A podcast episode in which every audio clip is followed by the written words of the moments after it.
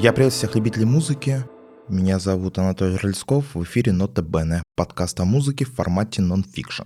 Прежде чем мы начнем небольшое объявление, у меня появился канал на Boosty, ну не канал, а страничка. Оформлена она пока так себе, скажем прям, я даже логотип не придумал. Но ссылочку оставлю, я какие-то минимальные донаты поставил, там, потому что больше 150 рублей за ничего просить мне как-то не хочется. В будущем организую там какой-нибудь дополнительный контент, телеграм-каналы, может быть, что-нибудь еще, не знаю, может быть, статьи, видео. Ну, честно, вот пока до лета времени у меня как-то не очень много свободного, но постараюсь э, как-то заниматься этим вопросом. Вот, а если вы готовы отдать мне свои кровные за просто так, то как бы большое спасибо, милости прошу. Естественно, не настаиваю. И о чем сегодня у нас пойдет разговор?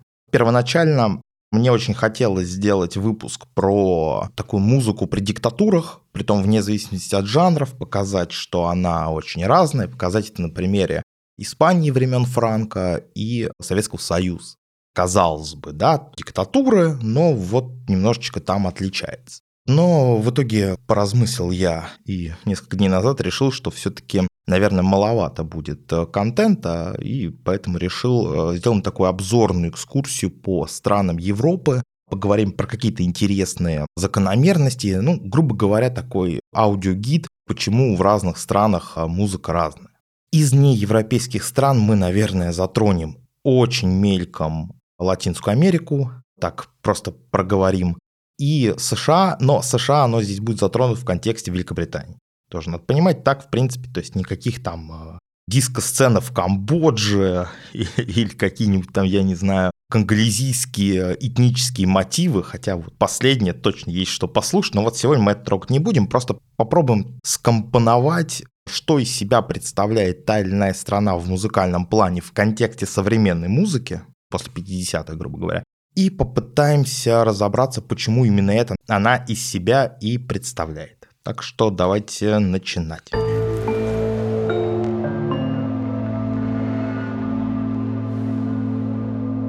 Начнем мы, наверное, с Великобритании и США. Почему с них? Потому что здесь довольно просто. То есть это такие законодатели мод, страны, где придумываются почти все жанры музыки, это страны, которые, начиная с 55-го и до сих пор соперничают там с друг с другом, то теряя позиции, то приобретая. Соперничество, как вы помните, в выпуске про британское нашествие началось с Битлз, да, когда Великобритания появилась на музыкальной карте, и потом оно вот все продолжается, продолжается. Чуть-чуть потом просела США в контексте музыки новой волны, ну, просто потому что в Европе этот жанр развивался довольно бурно, тут и Ноэ Deutsche Welle, и новые романтики, и итало-диско, Европа прям за новую волну взялась конкретно. И США отстала. Притом отстала настолько, что там такие коллективы, как, например, Tuxedo Moon, давайте послушаем.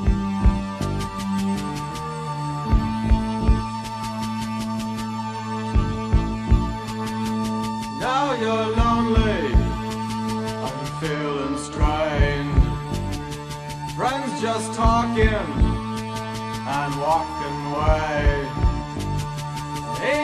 even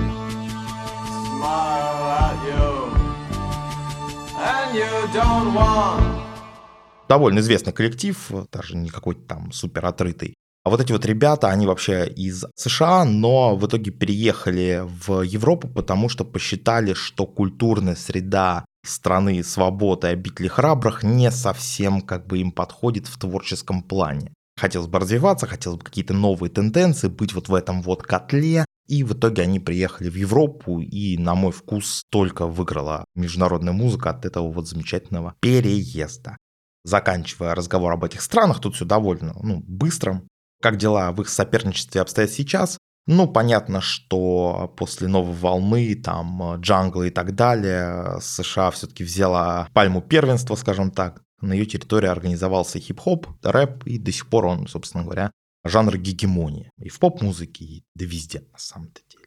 Здесь разобрались, идем дальше. Следующая у нас страна – это Германия. По Германии на самом деле тоже довольно просто. Был у нас выпуск про крауд-рок, частично касались их выпуски про постпанк, ввиду там определенных культурных и исторических событий немцы решили переосмыслить собственную культуру, придумали новый жанр в противовес рок-н-роллу по абсолютно другим стандартам, и хватило этого взрыва на Германию, на все страны Европы, на полтора десятилетия. Потом из краудрока, если брать именно немецкую музыку, вышла Neue Deutsche Welle, потом э, вот эта новая немецкая тяжесть, вот слово последнее я, честно, боюсь даже произносить.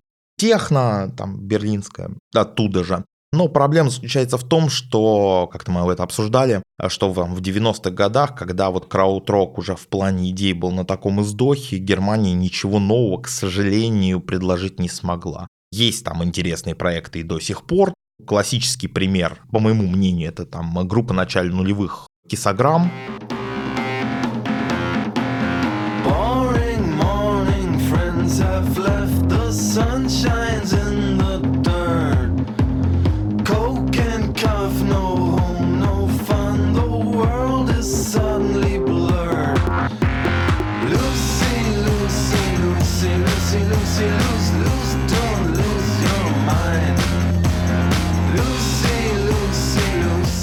Примеру. Там и дальше были долго вспоминать, поэтому название я вот их помню, а вот те, кто был попозже, уже сейчас мне проблематично вспомнить, поэтому мы их опустим. Ну, в общем, короче, ну не немцев в смысле, а название. Страна, скажем так, не то что второго эшелона, такого полуторного, которая шла сразу вот за законодателями мод, вошла в эту гонку музыкальную, долгое время держала планку, к сожалению, пошла на спад. Надеюсь, что когда-нибудь немецкая музыка вернется с каким-нибудь там инновационным подходом к чему-нибудь, но на данный момент, конечно, переживает она не лучшие времена, особенно относительно там 70-х, 80-х годов.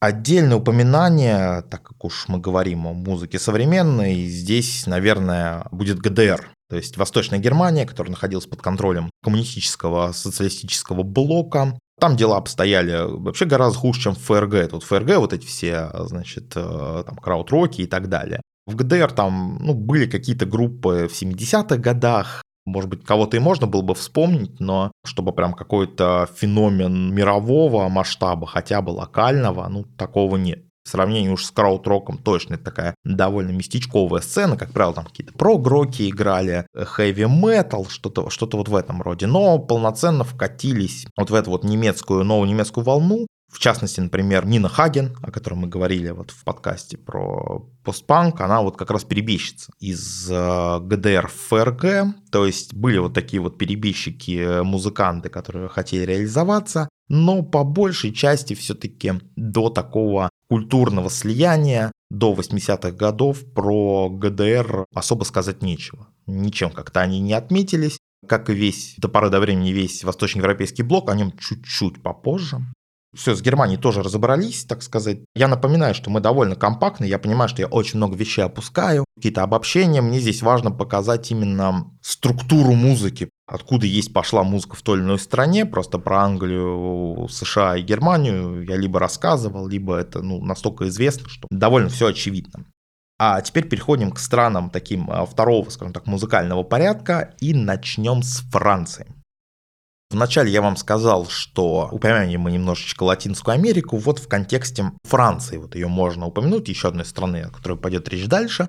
Почему? Ну, Франция в плане музыки это всегда была такая, знаете, страна очень самобытной. Ну, вообще французы очень большие националисты. Они как бы там игнорируют английский язык в речи, стараются, ну, ввиду там столетней войны и многовекового конфликта с Англией, соответственно, стараются за свою культуру держаться. Если интересно, в вопросе колоний, да, ну, можно сейчас возразить, сказать, да как же вот они держатся, вот там из колоний приезжают африканцы, допустим, алжирцы, например, да, бывшие колонии Франции. Здесь очень просто, все не знают французский язык, потому что Франция из колоний ушла политически, но не ушла культурно. И вот насколько возможно о французить, скажем так, человека вне Франции, с другим культурным кодом, с другим вероисповеданием, да, вот, вот настолько они офранцуживают. То есть язык там у всех французский, там местных никто там не знает, не знаю, там какие-то есть у них там диалекты. Я очень сомневаюсь, что в простонародье на этих языках говорит подавляющее большинство. Вот французский знают все, то есть эта страна ушла из колонии, скажем так, оставив за собой такой культурный бэкграунд. Собственно говоря, ввиду ее такой националистической, франкоцентричной культурной позиции, надо смотреть вообще на Францию через призму шансона. Да, шансон это ну, не круг, а, соответственно, Жак Брель. Да? То есть, что такое шансон? Давайте опять же попробуем кратко. Первоначально это музыка, которую пели в кабаре. Исполнитель приходил там в кабаре, в варьете и играли на гитаре, пели песни. В первую очередь там важна была составляющая именно поэтическая, на втором месте составляющая была музыкальная, при этом музыкально она во многом основывалась на такой музыкальной традиции, вот еще времен, наверное, Великой Французской революции, то есть оттуда э, корнями. Музыка такая, сохранившая корни определенные, поэтому такое звучание специфическое. Когда вот вы слушаете шансон, то я вам вот давайте, ну что-нибудь включим. Le cœur bien au chaud, les yeux dans la bière, chez la grosse Adrienne de mon talent. Avec l'ami Jojo et avec l'ami Pierre, on allait boire nos vingt ans. Jojo se prenait pour Voltaire et Pierre pour Casanova. Et moi, moi qui étais le plus fier, moi. То есть вот начинается композиция, специально сначала ее включил, и вы уже понимаете, что вот сейчас что-то французское будет, хотя никто даже еще петь не начал. Вот этот эффект, он достигается именно благодаря такого специфическому музыкальному взгляду. Так, собственно говоря, вот французы, они вообще одновременно с тем, что они вот такие вот националисты, любители шансона и всего французского, они одновременно очень такая чуткая к музыкальным инновациям нация. Каждый раз, когда происходит какой-то музыкальный переворот, то французы тут же вот одни из первых, кто вообще вот влетает во всю эту тусовку. Панки, пожалуйста, новая волна, только рады. Когда пошли вот эти вот нововолновые постмодернистские группы, типа там Flying Lizard. Your love gives me such a thrill. But your love won't pay my bills. I want money.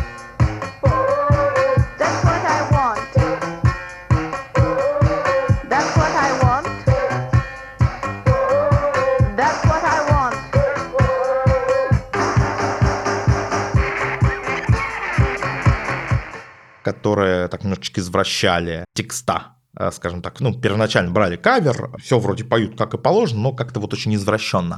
А за счет этого песня становится другой абсолютно. Вот французы и тут сразу же полетели, и они прям вот готовы, готовы, готовы, но при этом э, всегда вот эта вот э, призма шансона перед ними стоит, и все через нее прогоняется, и вот что-то французское всегда чувствуется в композиции. Поэтому вот в этом плане Франция страна довольно уникальная именно по своему звучанию. По форме восприятия музыки уникальна она не совсем, ну, потому что Латинская Америка, да, там латинский рок, да, а Сантана, конечно же, конечно же, Сантана.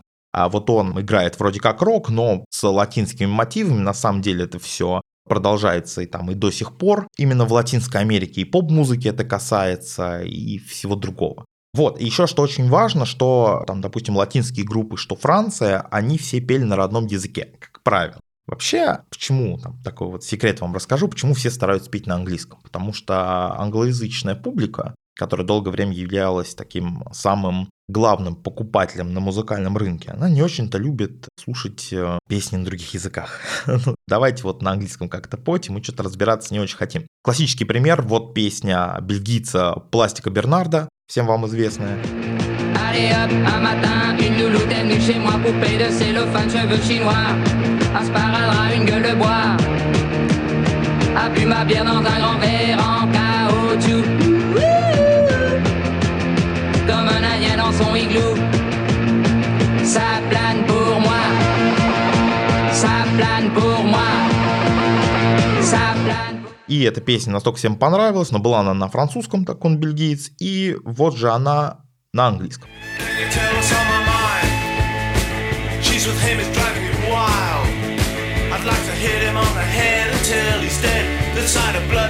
arms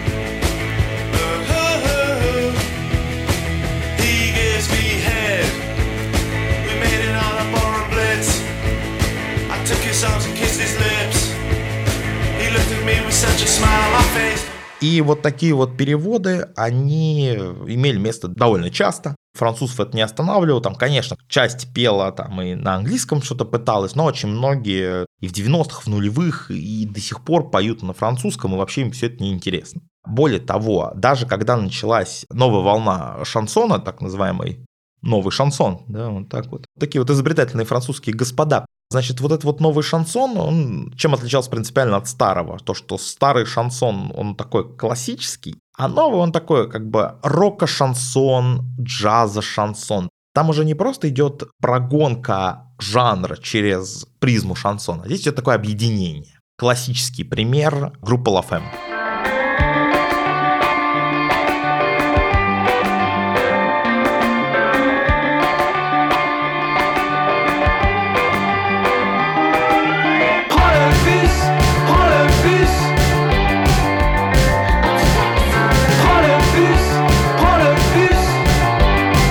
Всем вам тоже известная, вот типичный пример нового шансона. Может, кто-то найдется из таких особых знатоков, который будет сказать, что нет, вот это на самом деле не новый шансон, это значит что-нибудь другое. Вот, на самом деле можно называть жанров там по 10, по 15, как там, допустим, на Википедии пишут или где-то еще. Но по факту это все из того же направления, это та же самая французская шансонная музыка, которая просто соединена там с какими-то электронными, электронно-психоделическими вещами. Особенно, кстати, это видно на их последнем альбоме, вот в 22 году он вышел, в прошлом. Послушайте, это прям шедевр. Лучший альбом 22 года, вот, по крайней мере, из всего того, что слышал я за этот год. Настоятельно рекомендую, очень круто. Теперь оставляем мы лягушатников, да, и переходим к макароникам, к итальянцам. А почему я объединил тематически Италию и Францию? Потому что на самом деле итальянцы действовали примерно по такому же принципу. Послушайте классические там какие-то рок-н-ролльные хиты, послушайте песни, которые пел Адриано Челентано. Вроде то же самое, но с каким-то вот таким итальянским. Он другой флер, но тоже есть свой. Повторяться особо не буду. Практически все то, что я говорил по отношению к Франции, если там заменить слова по отношению к Италии, также применимо. Единственное, что вот если французы прогоняли через эту призму, да, значит, какую-то музыку, то вот итальянцы, они скорее наоборот, они брали свою такую музыку, да, вот такую классическую итальянскую, и прогоняли ее через призму там рока, новой волны и так далее. То есть, условно говоря, если вы послушаете французскую новую волну, вы поймете, что это как бы новая волна, но вот с таким французским акцентом. А вот если вы послушаете что-нибудь из Итала диска, давайте там Матья Базар послушаем.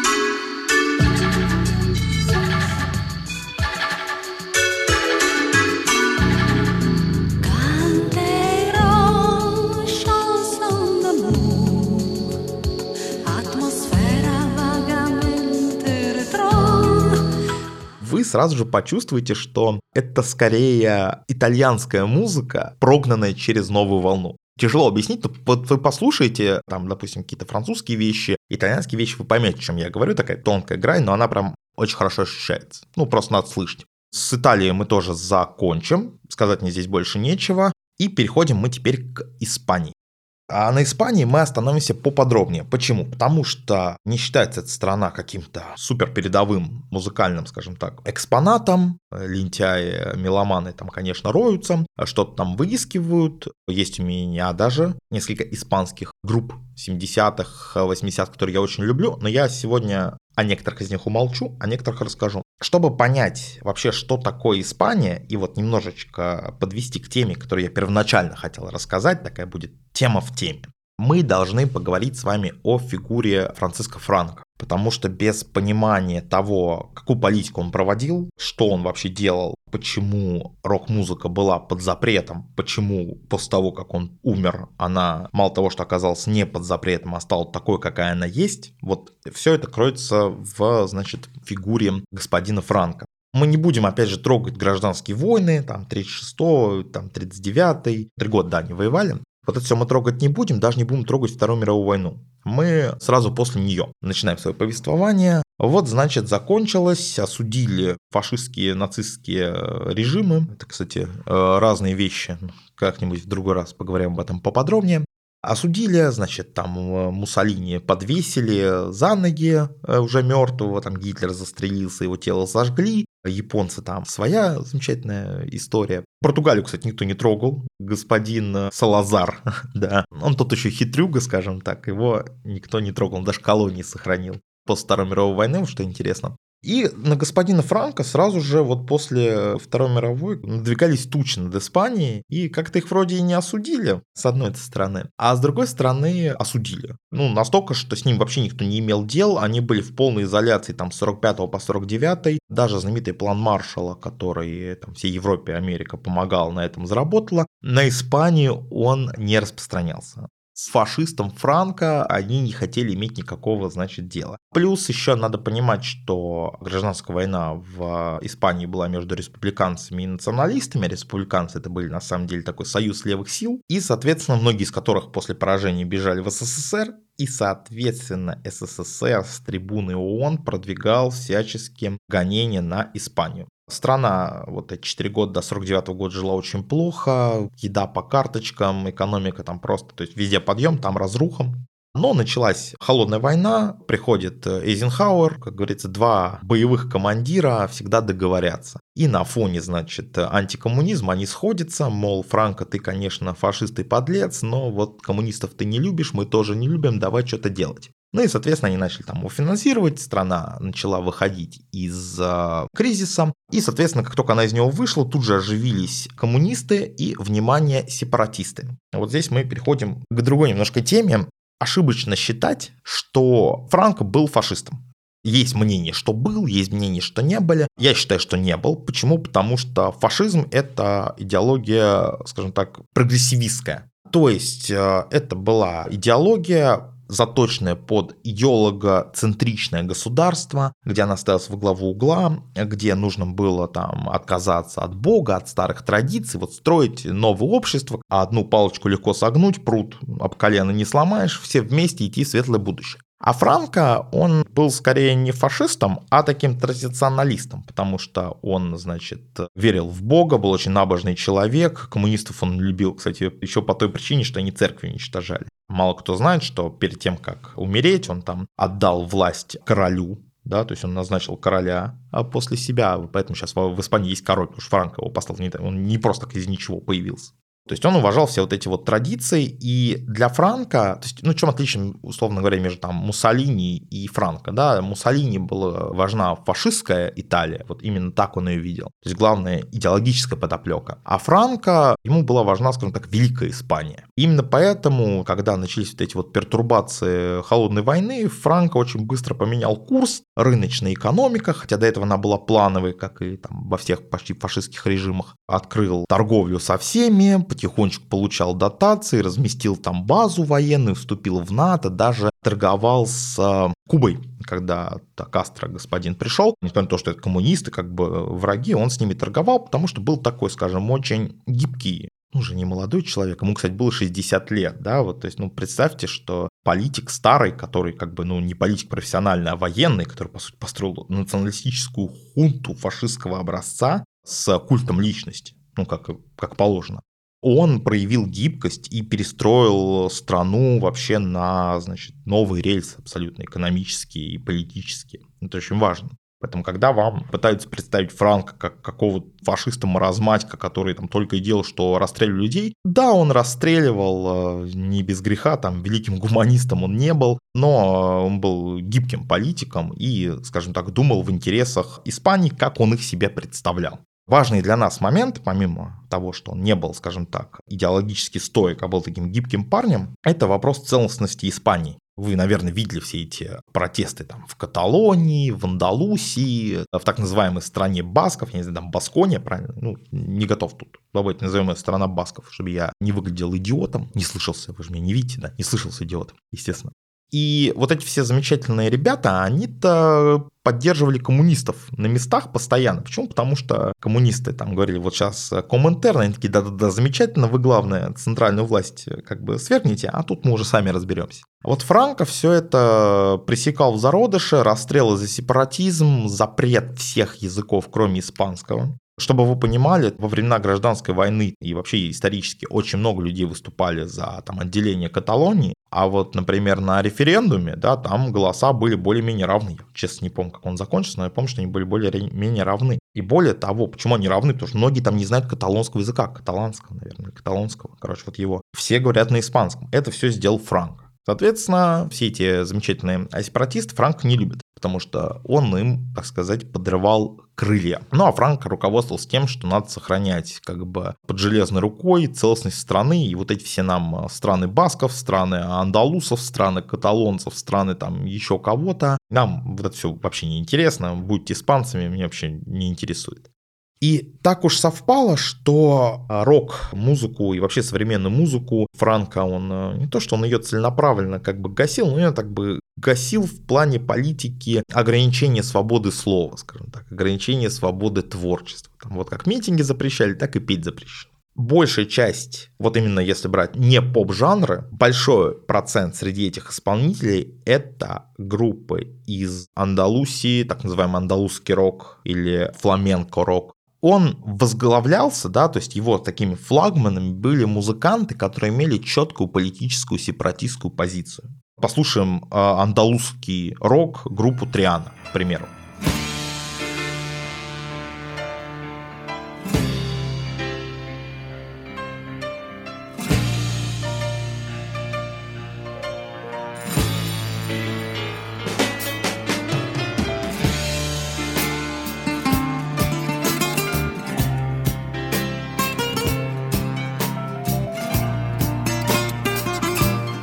Чем вообще э, суть андалузского рока, да, в том, что это смешение старых андалуз, вот это вот фламенко, да, это старая андалузская то ли музыка, то ли танец, то ли и то, и другое. Культурные традиции именно конкретной территории. И именно там появился этот вот андалузский рок. Чтобы такое было при Франко, ну, это, это просто невозможно. Видя в этом прямую дорогу к сепаратизму, прямую дорогу к какому-то культурному отделению, вот тут мы, вот тут испанцы, Франко бы это не позволил.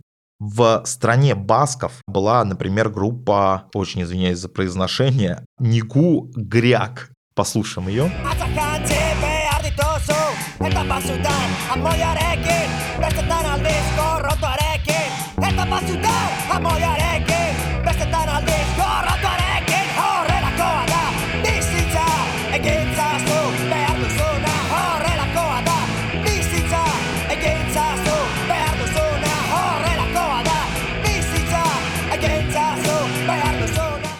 Не испанец, наверняка как-то он там читается не Гугария или что-нибудь типа такого, без понятия абсолютно. Не Гугаряк у нас она будет. Это буквально левые баские националисты. Ну, вроде как левые националисты не стыкуются, но там, поверьте, все, все нормально стыкуется. И, соответственно, вот эти вот ребята, они все выступали за то, чтобы вернуться к корням своих земель, отделиться от этой чертовой Испании и, собственно говоря, своими силами что-то делать. Франко это не нравилось, Франко их подавлял, а после того, как пришли к власти уже леваки, сменив провоков, да, то вот это все дело, оно только обретало новую позже, потому что чувствовалось, что само государство, оно слабеет, а если оно слабеет, значит контроль слабеет, расстрелов уже за это нет, вот мы как раз этим и воспользуемся и что-нибудь придумаем.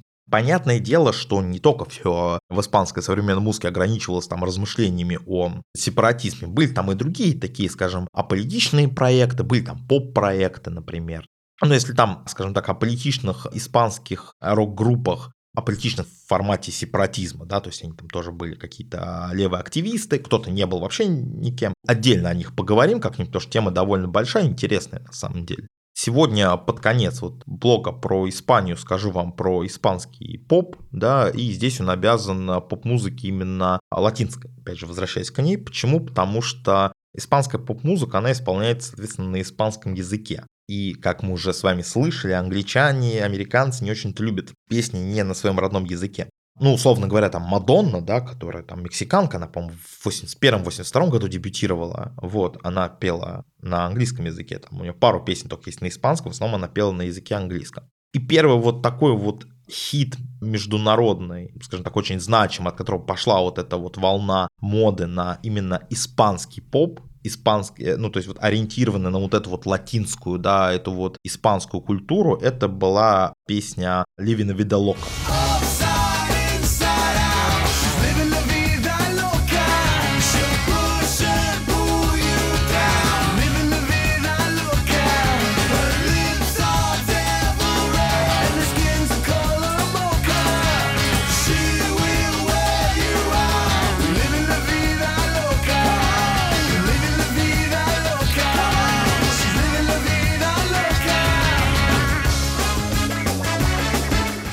Хотя тоже тут смесь языков, но вот от нее во многом пошло вот это вот увлечение испаноговорящей музыкальной культуры в нулевых годах, да и даже там сейчас, когда там песня Диспозита вышла, условно говоря. Вот это все пошло на самом деле от нее. До этого такого масштабного характера это не имело. Ну и, соответственно, испанцы, конечно же, они на этой почве свою поп-музыку продвинули. На этом на Испании мы закончим и идем дальше.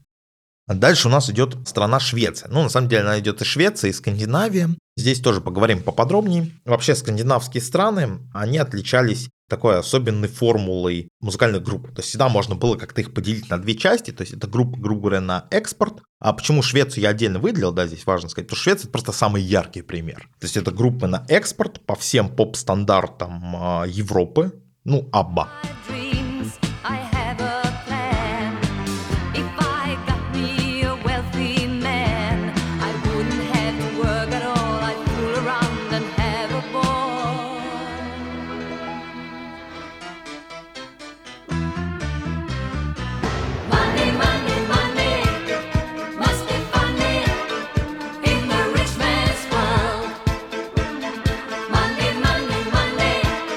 Классический пример. То есть это группа для Евровидения, для платиновых трижды, четырежды альбомов, международные хиты, они Швеции, вот какие они молодцы. А были группы, притом в довольно большом количестве, которые не были как бы рассчитаны на международную популярность, они были такие местечковые, с какими-то не то что самобытными, потому что там самобытность, она началась вот чуть-чуть попозже, мы об этом поговорим, а с какими-то такими, скажем, скандинавским взглядом, что ли, да, то есть это не совсем то, как французы или итальянцы, да, с какой-то своей такой культурной особенностью. Здесь скорее было такое что-то утонченное, нежное, северное, да, ну, то есть, например, группа Leather Nun.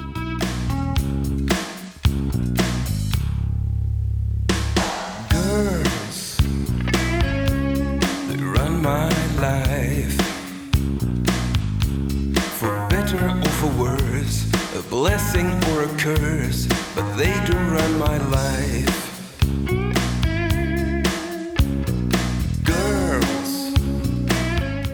Такой хороший пример. И, соответственно, все остальные страны Скандинавии, они примерно по такому же принципу делили группы, да, то есть часть групп была всем известна, но такое максимально что-то неинтересное, что-то вот шаблонное, шлягерное именно в плохом смысле этого слова. Чисто под заказ современной музыкальной моды а что-то делали, скажем так, для души да, то есть как вот дизайнер, да, они там, или там сценаристы что-то пишут для денег, что-то для души. Вот скандинавские страны на самом деле примерно вот в таком диапазоне держались где-то до 90-х годов, а в 90-х годах что произошло? Вторая волна black metal, конечно, скандинавская волна. Тут у нас уже и норвежцы, и шведы, и финны, датчане, тут все просто подключились, погнали играть, и тут пошли вот эти black metal, скандинавские, метал, там, викинг, кор какой-то там, то есть вот, там, вот, вот это все прям валилось. И во многом сейчас именно с этим ассоциируются скандинавские страны, именно с такой музыкой. Можно сказать, что она такая у них стала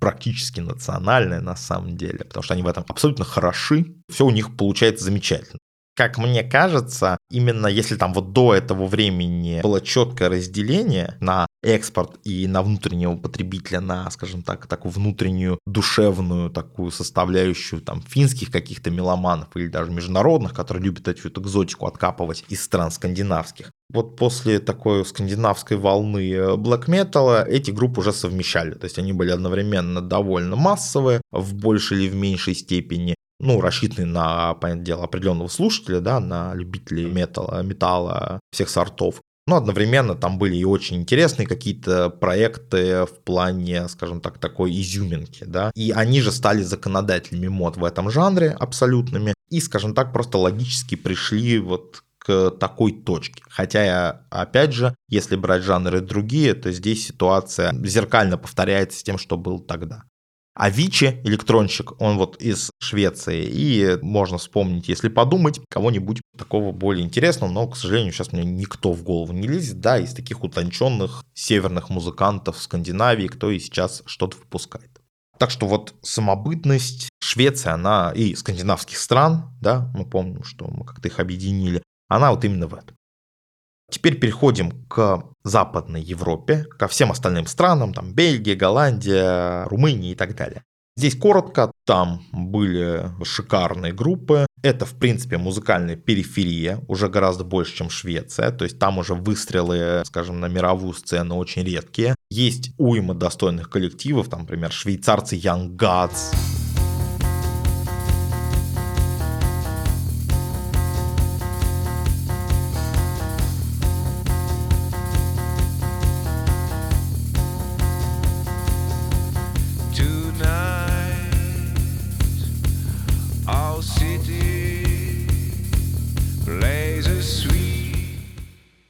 например, румынская техно, про которую мы сами уже там несколько выпусков говорили. Из Исландии есть группы, из Бельгии, ну, тоже Пластик Бернар, который у нас играл. Периодически что-то бывает, да, но в целом, скажем так, довольно периферийная музыка. Кто-то вбивается в люди, много чего интересного там есть, если порыть, но это не, скажем так, не музыка первой волны, вот первого и второго эшелона, это уже периферия, и на самом деле периферия примерно такая же, как, скажем, Азия, например, именно в музыкальном плане. Не такая экзотика, как многие страны, но тем не менее периферия. Здесь довольно быстро, потому что, опять же, во-первых, нас немножечко поджимает хронометраж, а во-вторых, потому что то здесь нужно останавливаться на каждом коллективе поподробнее. Но все эти страны, в принципе, можно объединить э, в страны, которые в полной мере не смогли стать каким-то центром притяжения музыкального, в отличие от всех стран, что мы называли до этого. Теперь переходим в Восточную Европу. Тут у нас, соответственно, ситуация следующая. Также мы об этом говорили в выпуске, кажется, про конец 80-х годов, что до какого-то момента абсолютно никому эта Восточная Европа была не нужна. Мало что там было интересного. В основном играли какие-то постпанки, либо там э, очень много было кавер-бендов. Пытались кто-то делать что-то свое, но получалось все это дело с переменным успехом. Потом Восточную Европу открыли после падения значит, социалистических режимов. К ней был большой интерес рекорд-лейблов, от продюсеров и так далее. Самое известное это не то, что известно, вот культовая, скажем так, культовая группа, культовая композиция. Это группа Лайбах и их известнейший кавер на немецком языке на песню Life is Life группы Opus. Звучит он вот так.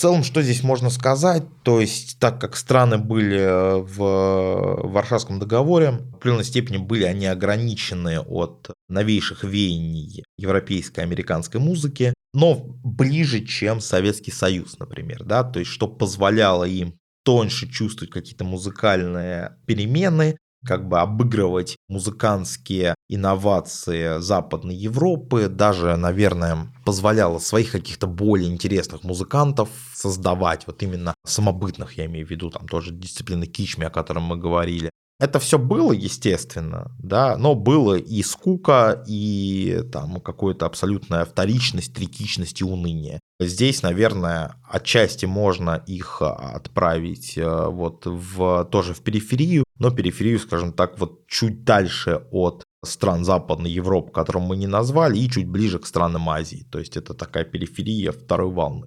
Хотя на самом деле, запишите эти слова себе, думаю, что в ближайшие лет 10-15 вот в Восточной Европе ну, будет просто музыкальный ренессанс, потому что очень многие коллективы, очень многие страны, люди в них нащупали вот эту вот фишечку музыкальной индустрии своих государств, да, своих территорий, и теперь они уже с помощью средств массовой информации могут более успешно себя позиционировать, продавать и так далее. То есть я думаю, что какое-то новое веяние музыкальное, какой-то субжанр 100% в Восточной Европе, ну, я имею в виду не, не, не просто субжанр, а такой мировой субжанр. Он в ближайшее время в Восточной Европе родится и перенесет их, скажем так, поближе к Западной Европе в плане музыкального влияния.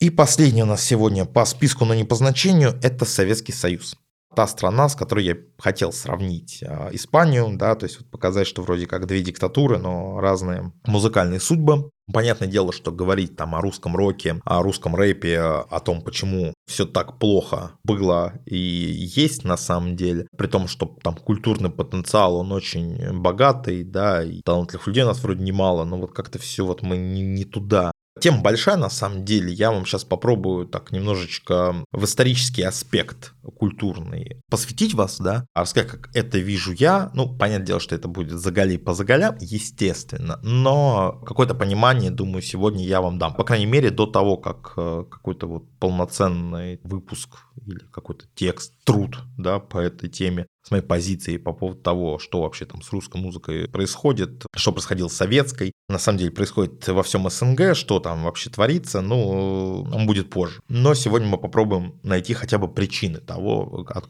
откуда это пошло.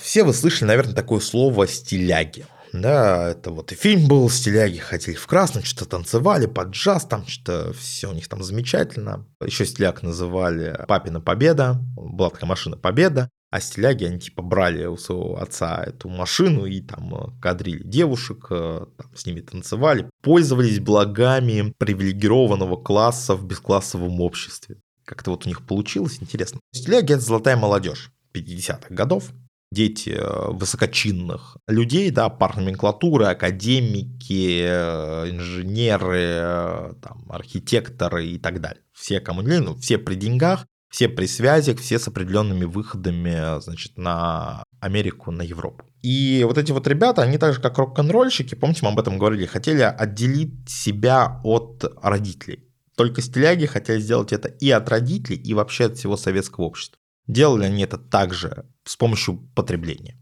Вот эти вот замечательные господа, они ввозили в Советский Союз западную культуру путем ее копирования. А при том копирование, знаете, вот кто что слышал. Был популярен джаз, потому что там джаз как-то был завезен вот, значит, в СССР, был популярен у них свинг, одевались они там соответствующие, все это слушали, подражали там американским кумирам, вот как в журнале увидели, так оделись, что смогли достать, опять же, форцовка и так далее, все это, все это было. Тут важно нам не то, как они это доставали, а то, что все здесь было основано на вот таком бездумном копировании. То есть они видели картинку как там и хотели быть такими же ничего не производя. То есть, чтобы вы поняли, допустим, стиляги сами не писали песен. Не было групп стиляжных, а, там рок-н-ролльных, э, джазовых и так далее. Не писали музыку, ничего. То есть, это уже начали делать чуть позже, когда у нас э, ребята начали активно, ну, типа там «Машины времени», а начали активно осваивать наследие хипарей и лето любви. Вот тогда уже пошли свои песни и каверы, значит, э, хотя бы каверы, да, на песни, скажем так, иностранные.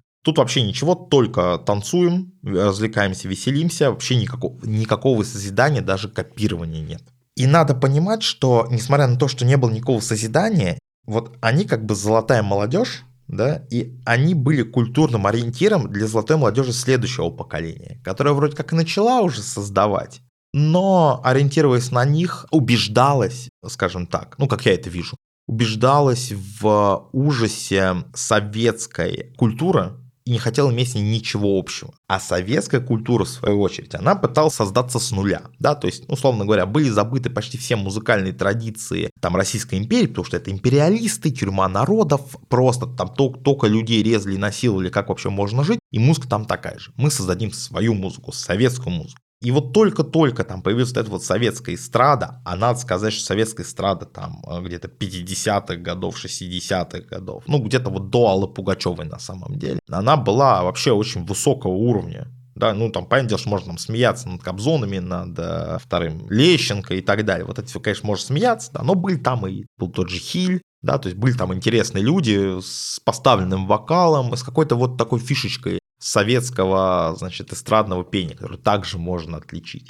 А вот новое поколение молодежи, которое позже уже, вот даже эти стиляги, чуть позже люди стали законодателями моды, в первую очередь музыкальной, мы сейчас о музыке говорим, они решили от всего этого советского полностью отказаться, отказаться, соответственно, от наследия Российской империи и углубиться в копирование американской и европейской музыки. А так как они же полностью не были в этом поле того, какая там была музыка, это все копирование оно происходило как бы вот по-своему, то есть через какую-то ну, вот эту призму вот в пионерском лагере, да, в женском душе делали такие вот дырочки, куда все могли типа подсматривать. Вот наши советские стиляги и позже уже рокеры, они вот именно что подсматривали на европейскую культуру, что-то там записывали и делали на свой лад.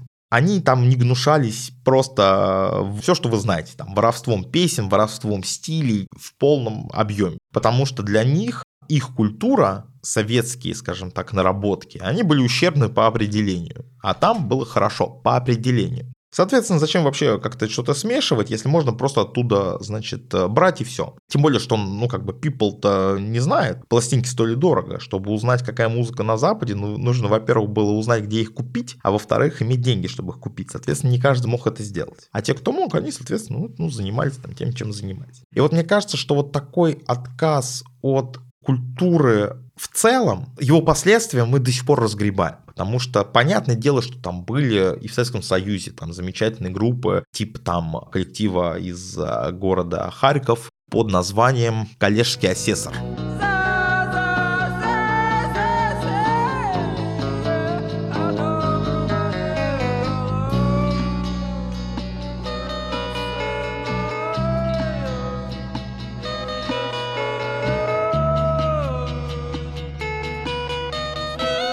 То есть были коллективы такие очень самобытные. Был какой-то даже исполнитель в Туве, как тувинец какой-то, он там пел вот свои вот эти вот горловые песни. Там был востребован на этническом рынке, сейчас не помню, как его зовут. То есть вот что-то тут, здесь, там, опять же, что-то появлялось самобытное, но корневая основа культуры, которая у нас как-то вот долгое время была еще и ограничена на вход, потому что не мог себе купить барабаны, гитару, порог вхождения был высокий именно социально и финансово. И вот эти люди, которые это декларировали, они имели следующее понимание музыки. И вот это вот понимание музыки с полным отказом от собственной, значит, самобытности, мы будем вторыми Битлз. Если там в Советской России это, конечно, проканает, то вот в Европе нет. Потому что зачем им второй Битлз, есть первое. Ребят, до свидания. Вот эта вот ошибка, бездумное копирование в году своему представлению о моде, без какого-то анализа, без добавления своего, оно нас привело в ту яму, в которой мы находимся, когда у нас по факту самобытных коллективов, вот, ну, действительно самобытных, даже вот не берем какое-то снобистское понимание слова самобытный,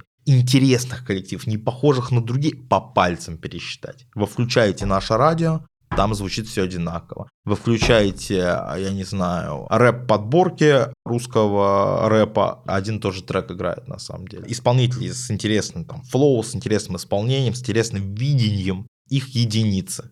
И это очень печально. А на сегодня у нас все. Вот на такой вот грустной ноте мы с вами закончим. Надеюсь, что ждет нас светлое будущее на музыкальном поприще. Потому что вот десятые года дали нам шанс на то, что все-таки какой-то ренессанс музыки в нашей стране произойдет, произойдет в ближайшее время в лучшую сторону. Я очень на это надеюсь. Буду держать вас э, в курсе по мере возможности. С вами был Анатолий Ярльсков. Еще услышимся.